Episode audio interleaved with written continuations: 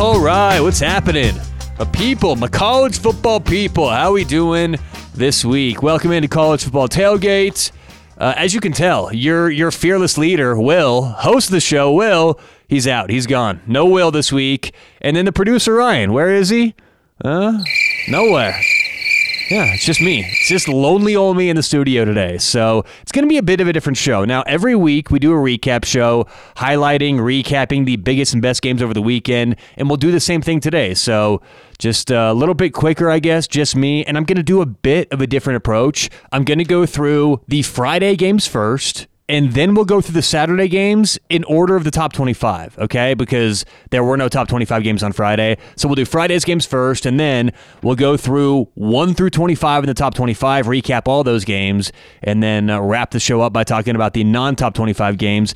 I've got a couple bullet points for each game, a couple takeaways, and of course, some upgrades and downgrades. So uh, don't worry, Will and Ryan will be back later on this week. As a matter of fact, I'm pretty sure Will is well, he's on a work trip. Okay, they sent him off, packed him up, shipped him out, and, and I'm pretty sure I'm gonna have to talk to him about this next week.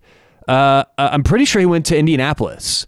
Okay, so I didn't question Will. I didn't prod. I didn't pro. I didn't poke. I didn't like like get real detailed. He said, "I'm I'm leaving town, heading to Indianapolis for work." I said, "Okay, cool. See you next week."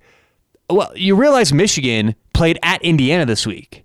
Okay, so I, I, have all kinds of questions. Was he at the game? Did he really have a work thing? Was he just trying to go to the Michigan Indiana game? I'm not so sure. So uh, we're, we're going to have questions for Will. You better believe that on Wednesday. Tune in for that. He's getting, we're putting Will on the hot seat. We're grilling him. So all right, uh, let's get to it. Uh, before we do, remember BetUS is the place you want to go to make bets. And here's the thing about BetUS there's all different kinds of sports books out there. The more sports betting becomes regulated and legal, there's going to be more sports books popping up. And if you want to be a part of a good sports book that you can get your money in easy, get your money out easy, but aside from all of that, they have so many different bets you're not going to find anywhere else. Primarily the entertainment bets. I love these. You can bet on TV shows, you can bet on award shows, pretty much anything. I, I think uh, Dray- Draymond Green, Jordan the odds for them to fight are currently out on BetUS. There's so many th- fun things to bet on that aside from the normal sports betting experience, which we talk about every week on this show, it's so much fun outside of that. They've got casinos and everything else you want. So check out BetUS. Put in promo code TAILGATE when you're signing up, and uh, I guarantee it's going to be worth it if you add them to your repertoire of sports books. All right, let's get into it. Recapping last week in college football. Uh, the bet board went one and one. Don't have total numbers. As a matter of fact, if you want the housekeeping, the total numbers, the complete uh, recap of where we are in the show in terms of picks, stay tuned on Wednesday. Still have to do a deep dive on that. I didn't have enough time. We're talking updates today. We're talking takeaways from the weekend. We'll we'll save the records for Wednesday. But either way, I do know the bet board went one one and one this week. And for new listeners, the bet board is simply Will's best bets. When they contradict with my best bets, they go up on the bet board. So 1 1 1 this weekend. We will hit all those games in this recap. All right, so let's start off on Friday. Uh, Friday games, we got two to two to uh, go over. Uh, Nebraska Rutgers. Nebraska huge comeback win against Rutgers. They are now three and three. Rutgers got off to a great start. I love their jerseys too, the all blacks they're wearing. But uh, Nebraska get the win. They they came back to win 14-13 and they were dancing on Rutgers uh, midfield logo. It's like, okay, you know, if I were the intern at Nebraska, it's like get your ass in the locker room. You just had to you had to come back against Rutgers. You won 14-13. We're not dancing on any you know logos here. It's a little ridiculous for Nebraska. So anyway, Nebraska gets the uh, the win. There, it's no two in a row for the Hus- for the Huskers, and uh, Rutgers is now three and three. But Rutgers three wins against uh, pretty iffy teams. So uh, Nebraska gets the win there. Also on Friday, Houston outscores Memphis 26-12 in the fourth quarter to win. Houston's a weird three and three right? We talked about them earlier in the year. I was a little behind on Houston from where everyone else had them, but they're now three and three, beat a decent Memphis team. Memphis is now four and two after uh, a questionable start to the season with their schedule at least. So Houston, my, my biggest takeaway with Houston is they are a good second half team. They are not a good first half team. Houston's scoring in the first half, they've scored 48 points through six games so far. In the second half, Houston scored 137. So again, first half scoring through six games, Houston scoring 48. Second half, 137. definitely something to watch as we move forward. All right, let's get to Saturday's games. Now we're going to go top 25, 1 through 25. Obviously, Alabama A&M one of the best games of the weekend, even though Alabama closed as a 24 and a half point favorite. And that's right there why I, as a as a professional sports better, really question this whole obsession that a lot of my counterparts have over closing line value. Now, for those who don't know, closing line value or CLV is the value. It's it's just that the value you have compared to the closing line. So if we get a team that's let's say like minus four in the middle of the week, let's say Tuesday or Wednesday, we make a bet, and that team closes minus seven that's three points of closing value, right? We had a minus four, closing minus seven. That's generally what you're looking for as an indicator you're making the right bets. It's not a guarantee you're going to win the bets, but that's an indication you're on the right side over the long run. Well, last week, as I said on the show, I had Alabama minus 17. that didn't matter a lick, you know? And so it's funny, like there's a lot of people out there who who cry and bitch and had the closing line, I beat closing line value by seven and a half points. Now, generally, beating the CLV by seven and a half points is a great indicator, but closing line value doesn't pay the bills. It doesn't mean a damn thing. So I think that in general, people overvalue closing line value. And maybe this offseason, this summer, that can be something for me to work on, do a little independent study on how important truly is closing line value. Because some people worship it, some people don't. And this is an example right here. All week, I'm walking around with my head high. Hey, what's the line on Alabama A&M? 24? Oh, I got 17 in my pocket. It's like, they almost lost the game. So, anyway, uh, a little takeaway there from closing line value. Maybe not as important as people think. But in terms of the actual game, uh, Bama did lose the, turn- the turnover battle 4 to 1. And in college football games where teams lose the turnover battle 4 1, historically over the last 25 years, the, the, the, team who's turned the ball over four times has lost the game outright 81% of the time. So it is extraordinarily difficult to turn the ball over and win, much less turn the ball over and cover the spread. So that's a huge takeaway from this game. A&M was outgained by 80 yards. Uh, Alabama had 24 first downs to A&M's 18. So really, you look across the board and A&M was just behind Bama in a lot of these stats. I wouldn't say Alabama dominated, as a matter of fact, the expected final score was uh, 31 21 based on my metrics, which is still not covering the spread. But the win expectancy all game was hovering right around Alabama, 70%. But at the end, when A&M had the ball on the two, about to go up, it was a dead 50 50. I mean, that was as close as you're going to get. So I think we have to naturally downgrade Bama just a little bit and I don't know about upgrading A&M because you're going to get teams like this all year long that get up for Alabama, that get up for the good teams. I want to see A&M repeat this a couple weeks in a row, prove they have an offense that can keep up. And once I do that, maybe we'll upgrade A&M substantially. Right now, if you are going to upgrade the Aggies, it's got to be minimal. But if you want to downgrade to Alabama, I don't blame you. I think Alabama deserves a bit of a downgrade. They have not shown they can be that dominant team this year. And it's funny. We put Alabama and Georgia a, a, a, notch above everyone else. And even though I still think that's the case, I'm not sure the gap is as wide as it has been in the past. So definitely something to watch for as we move forward. But uh, Alabama getting the win there, close win. And uh, I do have a note here from Will. He mentioned the Johnny Manziel tweet. Johnny Manziel tweeting that it was the worst call in history or something like that. I don't have the exact tweet in front of me. And uh, Will agrees. He was uh, echoing that sentiment. It's it, it's it's pretty common that you're going to get Will and Johnny Manziel on the same side of things. uh, when Will's not here, I like to speak for him. But uh, anyway, Will and Johnny Manziel, not a big fan of the final game play calling from Jimbo Fisher and A&M, and uh, Bama gets the close win 24 to 20. All right, next game, Ohio State taking care of business against Michigan State 49 to 20. Uh, CJ Stroud six touchdowns and Ohio State outgained Michigan State 614 to 202. Uh, Georgia takes care of business against Auburn 42 12. Only a matter of time until. Uh, I don't think they've made a change. Let's see here. I mean, it's it's early on a Monday when I'm recording this. Auburn football, have they fired Bryan Harsin yet? Let's see here. Bryan Harsin, early gamble, reeks of desperation. No, not yet. And it's funny. Like, I'm ready for this to happen. I believe it's going to happen any day now. They can't keep waiting because other teams around the country are already firing their coaches. If Auburn truly is out on Bryan Harsin and all indications are that they will move on, they've got to get in the mix for some of these coaches. And I know you may say, hey, no one's making hires in the season. They can wait until just before bowl season. And that's what they may do. I mean, Auburn's a you know, they, they have a lot of tradition. They may not just fire a coach midseason, but they have done that before. And I wouldn't put it past them to put their name in the hat with some of these other coaches early in the process. So uh, Georgia getting the win there. 41 to t- or excuse me 42-10 and blowing out Auburn. Uh, Michigan, Michigan takes down Indiana 31-10. But man, that game was close. Uh, hopefully, Will was uh, cheering his team on there at the 50 yard line. He's going to hate me. Uh, it was 10 10 at half, 17 10, Michigan up uh, going into the fourth quarter. But this was more of a story in my mind of Michigan easing into their offense.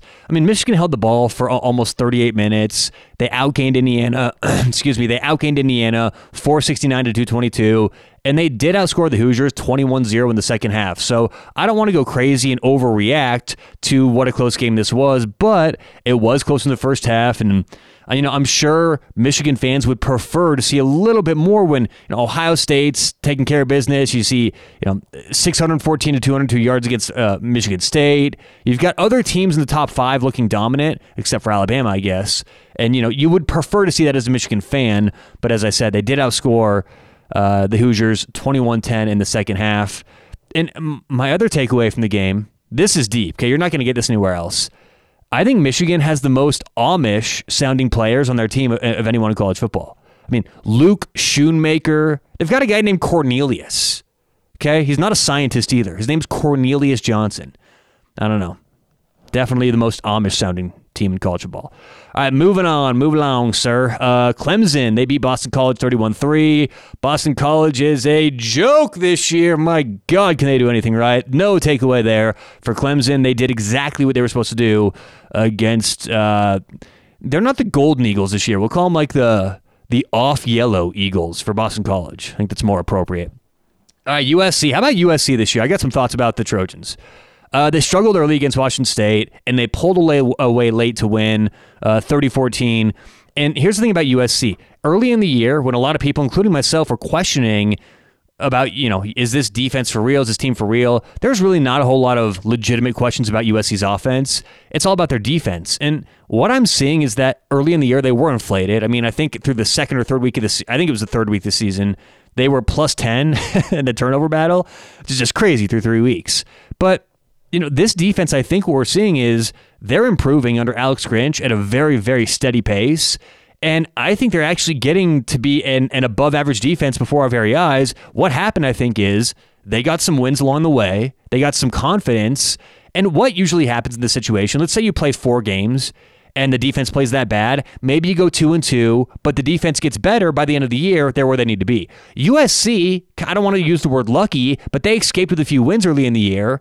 Now they're undefeated and that defense is improving. So everything kind of came together for USC, and I really am optimistic about their defense moving forward. So something to watch. You know, they're at Utah next week, road underdogs. So that, that's going to be a fun one to handicap. There's so many great games coming up next week. Stay tuned on Wednesday. We're going to have a ton of breakdowns. It's going to be a, a good show. But uh, USC gets the win 30 14 against the Cougs. All right, uh, next, Oklahoma State. Oklahoma State holds on against Texas Tech. Uh, 41 31. This is a classic Big 12 game. Main question here is Is Oklahoma State for real? You know, Texas Tech is better than people think. And I've been I've been saying this for a while. I think Mike Gundy is one of the more underrated head coaches in college football. I, I stand by that this year. And he's done one thing very interesting. I know they gave up 31 this game, but efficiency wise, his defense, Mike Gundy's defense, has gotten better and better the last five years. I think it's going up against those OU teams over and over, those, you know, those high scoring Big 12 teams. He's like, I'm sick of this. I want a good defense. And that's exactly what Oklahoma State is doing. Uh, very impressed with their defense, even though, like I said, they gave up 31 to a, a very underrated Texas Tech team. And I do have a, a thought on the, te- the uh, onside kick. There was an onside kick that happened this game, and it was kind of tough to see what happened, but it, it was clear after they went through the replay. Texas Tech did an onside kick, but they chipped it up. It never touched the ground. That's very, very obvious. The ball never hit the ground. And what happened was the Oklahoma State player, very smartly, okay, very, very smart, called for a fair catch. Once you call for a fair catch, plays over, you can't run into the player. So he called for a fair catch, kick catch interference was called, and Oklahoma State got the football. It was a lot of people on Twitter were up in arms, a lot of people on social media were making a big deal out of it, but look, it was clear once you saw what happened, it was the right call. It was actually a smart play on Oklahoma State's part, and that's the thing. You can use the rules to your advantage. Uh, again, that goes back to coaching and exploiting everything you can to give your team an advantage. So Oklahoma State holds on against Tech 41 231. Uh, Ole Miss, they were down at halftime to Vandy. My God, it was 20 to 17. The halftime line was Ole Miss minus four.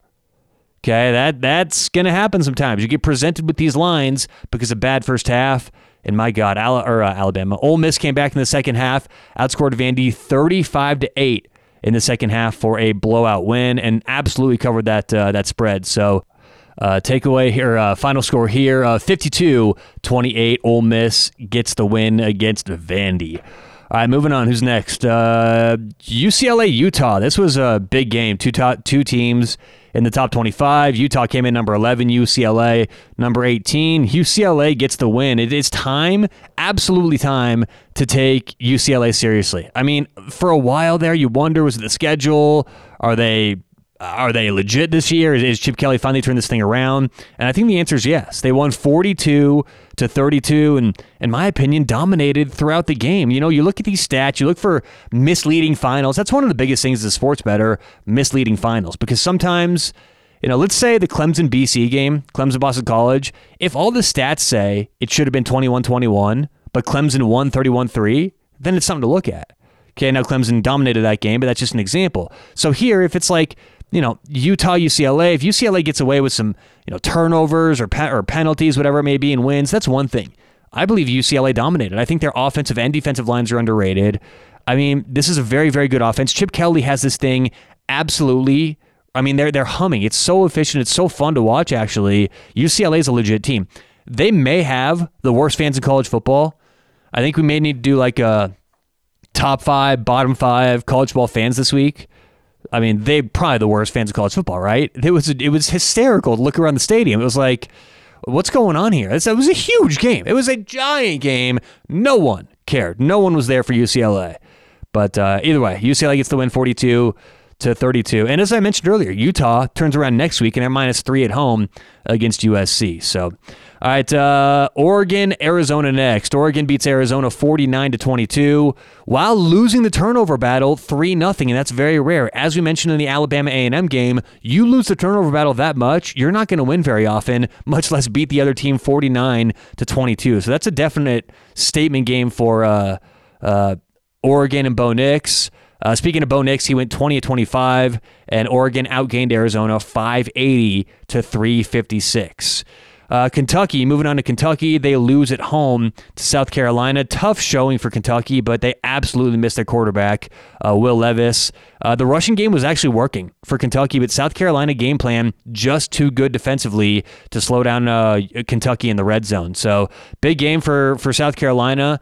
You know, I mean, they've been struggling this year. They bring Spencer Rattler over. Expectations are high. They did not get off to a good start. So that's definitely a defining win in this 2022 season for uh, the Gamecocks. All right, next game was a betboard game NC State and Florida State. Uh, oh, by the way, I, I, forgot to mention earlier the UCLA Utah game was a betboard game. Will got the betboard win there. Uh, you notice I just blew over that one, just brushed right past it. Hey, mm, no coincidence. Yeah. Uh, anyway, um, all right, next uh, NC State and Florida State. This is a betboard game. NC State gets the win, but fails to cover the three point spread. And here's the thing I'm still not sold on NC State. Now, last year, if you go back all the way to the 2021 season, preseason, I was so high on NC State. I was like, no one's talking about this team. They have so much talent. I love the coaching staff. And they even brought back players this year. They should be better this year than they were last year. So NC State theoretically should be one of those teams in terms of trajectory and projections where they're like a top 10 team, but I just don't see it. They should be. They've got the talent, they've got the coaching staff, but it's not coming together this year. You know, um, I've got them overall about 31st. Football Outsiders has uh, NC State 35th. Phil Steele has them 32nd. PFF College has NC State 28th. I mean, no respectable rankings have NC State even in the top 25. So I have question marks about them. Uh, Florida State, though, you know, they were able to run the football, move the football. I don't know, Mike Norvell. He he shoots himself in the foot sometimes, just can't get out of his own way. But uh, yeah, NC State outlast Florida State 19 14 but don't get the cover on the three point spread. All right, moving on to Wake Forest. They beat Army 45 10. They were up 38 0 and just pretty much turned it off in the fourth quarter. We talked about this phenomenon last week. When you get teams who have blowouts or teams that are really, really big favorites in the point spread, generally the fourth quarter is going to be a pick 'em. And we actually saw Army win the fourth quarter in this game. Uh, seven to ten. So either way, uh, Wake Forest turned it off in the fourth. They were up 38 nothing and got a decisive win, 45-10. Notre Dame, BYU, the great jersey debate. My God, Will and Ryan, the two who weren't there, going back and forth at it on Twitter. Will hated the jerseys. Ryan loved the jerseys, so I guess I need to step in, play Judge Judy, and uh, be the final verdict here. I side with uh, Will, the host. Uh, I think that they were weird jerseys. It kind of looked like the Notre Dame, uh, the, the shoulders. It kind of looked like I don't know what it was. Now, forgive me if it's uh, if it's like a, a, religious thing. Okay, I don't know. Maybe you know. I don't know. I don't know what's going on with all that. Okay, maybe it's that, and maybe it's like something that. But I, I don't feel like I'm disrespecting it. It just kind of looked like a weird. It looked like a state capital. That's what it looked like to me. I was like, why do they have the state capital on their shoulders? It's kind of a weird look, but. uh yeah, producer Ryan loved it. Will hated it. I'll let them hash it out next week on Wednesday's show. But uh, Notre Dame looked good. They looked dominant to start the game. But, you know, BYU ended up making it close. It was only 28 10. Notre Dame got the win. Uh, but that was a closer game in the second half than it looked like it was going to be through the first two quarters. Uh, Notre Dame quarterback Drew Pyne looks very efficient 22 of 28 and three touchdowns. He's the key to this kind of shift that we've seen for Notre Dame. They're finally comfortable. And my God, Marcus Freeman looks like he's actually taking a breath there on the sideline. You know, first couple games of the season, he looked shell shocked a little bit, in my opinion. So he's warming up. And this is what Chip Kelly said. He's like, look, Marcus Freeman's a good coach. He, he's going to get it. May take a little time, but he's going to get it. And so I think that's what we're seeing with Notre Dame. We're seeing a team grow with their head coach, and they got the big win on the road, uh, 28-10. Where, where were the Mormons? Where were the BYU fans? I mean, was it because it was in Vegas? I'm not so sure, but Notre Dame was like a 60, 65% showing up in the uh, in the crowd for that game. All right, uh, what's next? What's next? What's next? Oh, bet board game next. A TCU and Kentucky. TCU minus seven, and they win by seven. Hence the one, one, and one week on the bet board. Um, uh, my takeaway though from this is I'm upgrading Kansas's offensive and defensive lines. I was really impressed. I believed TCU would have a slight advantage on the line, be able to pull away early, and that simply did not happen. Um, I'm also actually upgrading TCU's pass game. Very efficient. I'm I'm impressed with Max Duggan. I think so far th- this season, Max Duggan is the one quarterback who's really stepped out and separated himself and exceeded expectations in terms of the advanced stats, what he's done efficiency wise. He's a very good quarterback. I think he should be one of the top quarterbacks considered. Does he come out this year for the NFL? Whenever he does, I, I believe he should be a uh, in the conversation for the top quarterbacks in whatever class he comes out. Man, maybe you disagree with me, but I just believe that he's got the tools that will translate to the NFL. Max Duggan looks very good, very comfortable, good arm, efficient, accurate.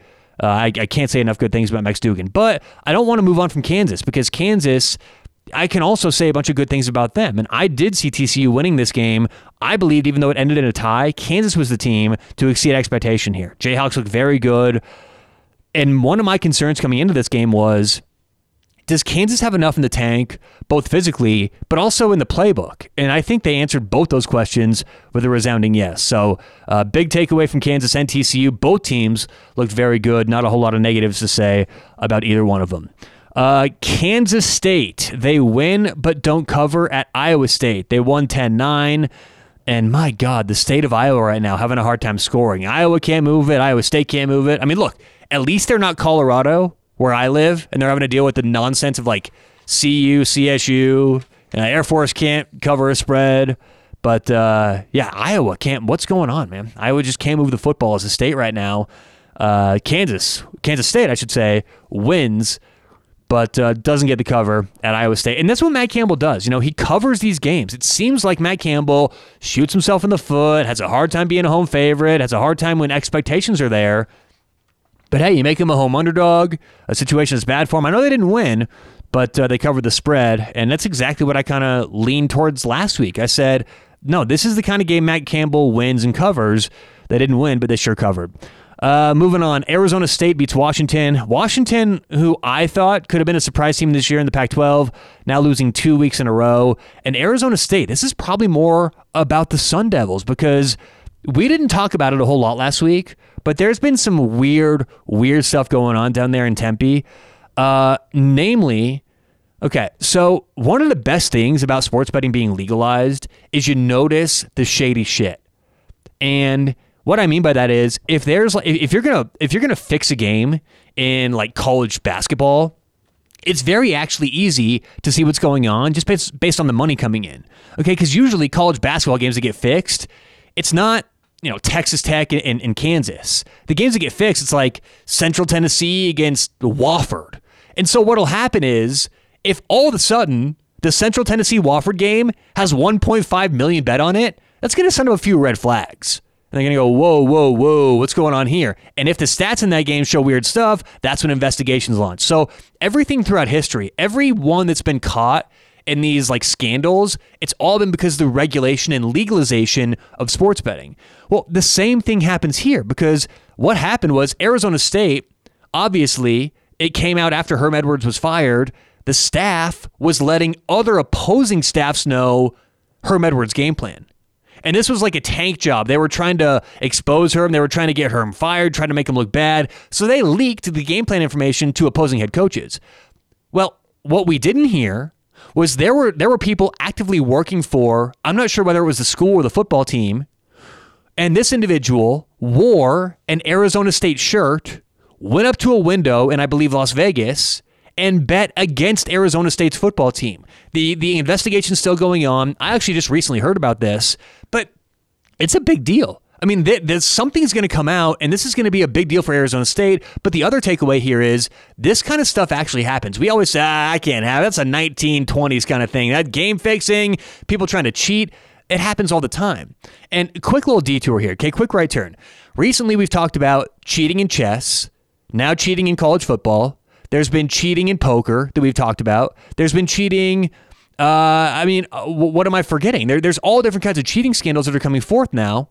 Uh, cheating in colleges, right? And so, um, my question to you is: do, Oh, the, the the the fish weight, the fish weights, right? The the fishermen who like put the weights in the fish. Well, my question to you is: with the fish cheating, with the poker cheating, with this college football cheating, with the chess cheating, do we think that all of these people who were suspend or suspicious of cheating or who, who are you know under the suspicion of cheating do we think this is the first time they all did this or do we think this is the first time they got caught doing this because you have to ask yourself if anyone's going to cheat out there no one in their right mind would cheat thinking they would get caught most people do a cheat thinking they're going to get away with it. They've got a system. No one's going to catch on here.